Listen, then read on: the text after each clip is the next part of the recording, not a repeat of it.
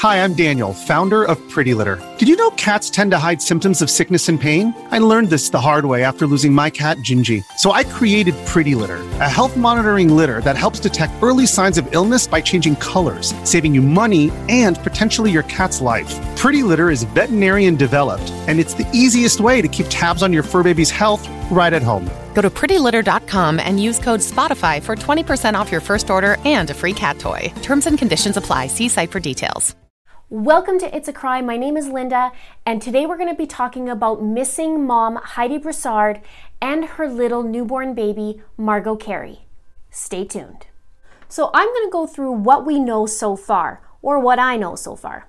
Heidi is 33 years old. She's 5 foot 3, 150 pounds. At the time they went missing, little Margot was only 2 weeks old. They were last seen at 7:50 a.m at the elementary school where her son Silas goes. Now, before I go into the timeline, I want to just make this note, and I haven't heard it anywhere on the news yet. Heidi isn't just a woman that is missing, she is a woman who is postpartum that is missing, as well as the little baby. Now, why I bring that up for, is for a couple of reasons. When you're postpartum and only two weeks, things are happening still to your body, and you're recovering from birth. So, something that's of importance, let's just say they were looking into did she actually leave on her own accord? Well, she she would have to go to a store at some time because when you're postpartum, you're bleeding. Every woman is different, whether you're two weeks, three weeks, six weeks, but you're bleeding. So she would have to go to a store or figure out something, right? The other thing is, they did say that she was carrying her baby in the car seat, which of course a newborn you typically do because you have the little click car seats, right? They just go in and out. If you had a baby with a C section, you're typically not allowed to lift up the baby. You're not supposed to. So that's my guess she didn't have a C section. And why that's important is well, every little detail is important, right? And the other thing is, is she nursing the baby? Or was she using formula? Again, if it's formula, she would have to go out and get formula. So hopefully that she's out there somewhere and this is just that easy, although I don't think it's that easy. So I wanted to get that out there because nobody's really mentioning it. Sure, they're saying a baby and her mother's missing, but you are in a very delicate time right after you have a baby. All right, moving on. Heidi goes and leaves the house. She makes some sandwiches. She leaves the house, goes to the school, drops off her son Silas, and then goes to a book fair. Once she's done the book fair where she got three books, and I'd actually be interested in knowing what the title of the books is because this could play a role, could not play a role. So she goes to the book fair, buys these three books, gets on the phone, and calls her fiance Shane and says, Hey, I got three books. Can't wait to read them to Silas, and they cost $25. That was around 8 a.m. that she made the phone call. So then she goes home after that, or we think she's gone home after that, right after that. We don't really know the timeline yet. But her fiance Shane comes home by around 2 p.m. This is what he says. He says the front door is already open and everything's there except her phone. There's no phone and it's turned off. Then Shane gets a phone call at 6 p.m. from the elementary school saying Silas hasn't been picked up yet. Can you come pick him up? So then Shane goes back, picks up Silas, and then calls the cops at around 7:30. And it's important to note people who know her already say, even Shane says, she wouldn't do this. It's out of character. She wouldn't leave her son alone. I believe the crucial part of this is she is a postpartum mom and her baby, who's two, three weeks old, would need care 24 7, every couple hours, hungry. So I feel like these are the little things that we really need to know. I mean, if she did leave, let's say theory one, she did leave, she would have to go and get supplies sometime. If she was taken, well, depending on the circumstances, I really do think the important thing is obviously to focus on Heidi. What happened? The door's already open. Did somebody come to the door? Did somebody knock at the door? Did she answer? Does she know them? Was she going for a ride with somebody?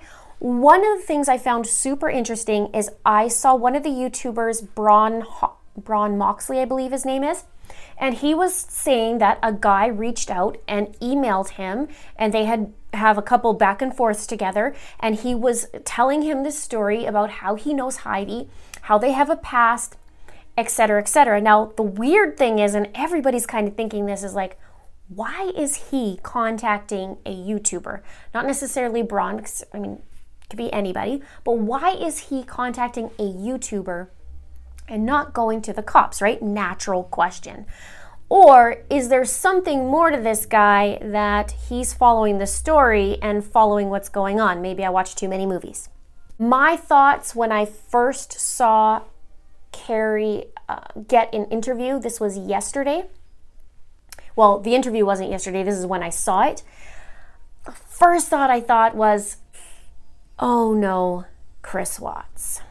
But as I kept watching, I was giving the benefit of the doubt. I had seen a story on JonBenét Ramsey maybe a couple weeks ago, and Dr. Phil was actually backing up the brother about his behavior because he did finally did an interview after 20 years and he was super smiling and Dr. Phil was like, "No, you guys got it wrong. Like he's not involved. This is just a a nervousness." Now, when I first saw Chris Watts before, I knew shadow of a doubt. I was like, guilty. This one I'm a little torn at, and I know there's might be a lot of comments about this. My first initial, as soon as I saw him doing the swaying, Chris Watts. But as I got to seeing him, okay, he was talking about a bit of emotion. He's talking about his family, and there's a little push and pull on that. These are only my thoughts and my opinions, so it's it's kind of hard to tell, obviously, at this point. I did snoop a little bit on their Facebook last night. I saw a couple things. Um, I will put it in another video, but let's just focus back on Heidi. And I'm going to put some pictures up because here's the thing, too women look so different all the time that it's good to know what she looks like without makeup on, what she looks like uh, with makeup on. And the, the crazy thing also about having a baby is when you first have the baby, you can lose 20 pounds in the first couple weeks. So she may not even be 150 pounds anymore if she's still out there. And we are hoping that she is. So I'm going to put a few of these pictures so you can see the differences if she doesn't have makeup on, if she does have makeup on. I think that's a, a critical thing because we all can look different when we first wake up as to when we have our makeup on.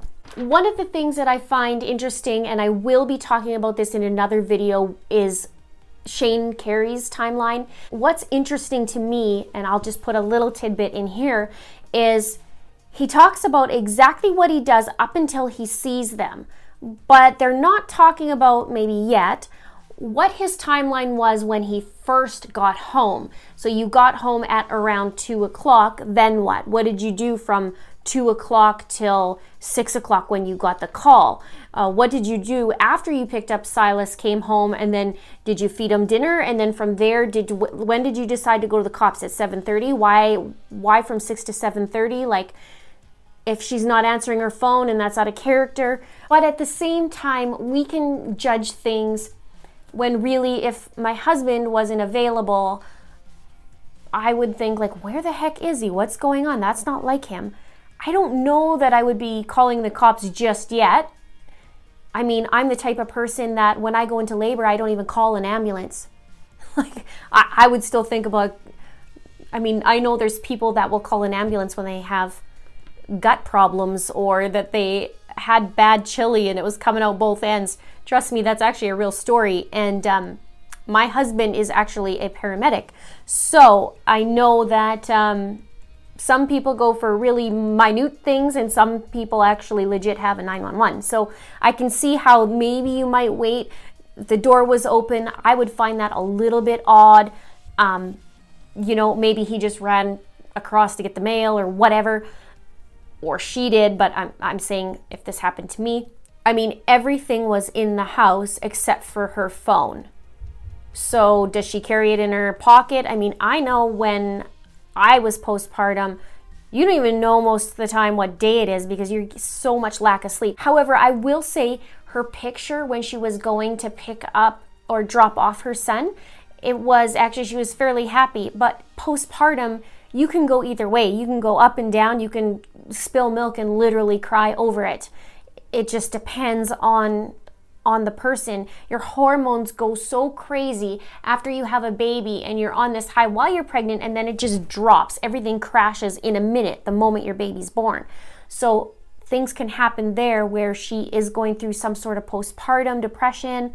Um, when you need mealtime inspiration, it's worth shopping Kroger, where you'll find over 30,000 mouthwatering choices that excite your inner foodie. And no matter what tasty choice you make, you'll enjoy our everyday low prices, plus extra ways to save, like digital coupons worth over $600 each week. You can also save up to $1 off per gallon at the pump with fuel points. More savings and more inspiring flavors make shopping Kroger worth it every time. Kroger, fresh for everyone. Fuel restrictions apply we just don't know. And I guess these are the things that the cops have to ask Shane and and figure it out. So I really hope that she is found and Margot is found safe and brought home to the family, whatever the dynamic looks like. Um, you know, brought home to at least her little boy, and we'll figure out. I, I don't want to condemn Shane right away. There is some sketchy things, but there is not some sketchy things. So that's my thoughts. Let me know what your thoughts are in the comments below. Be sure to hit the subscribe button. I am a brand new channel, but I am super passionate about helping people and finding the truth. And I'm hoping we can all work together and help fill in the blanks somehow, some way, or hypothesize or whatever we need to do to get these beautiful people home. Thank you so much for watching. See you soon.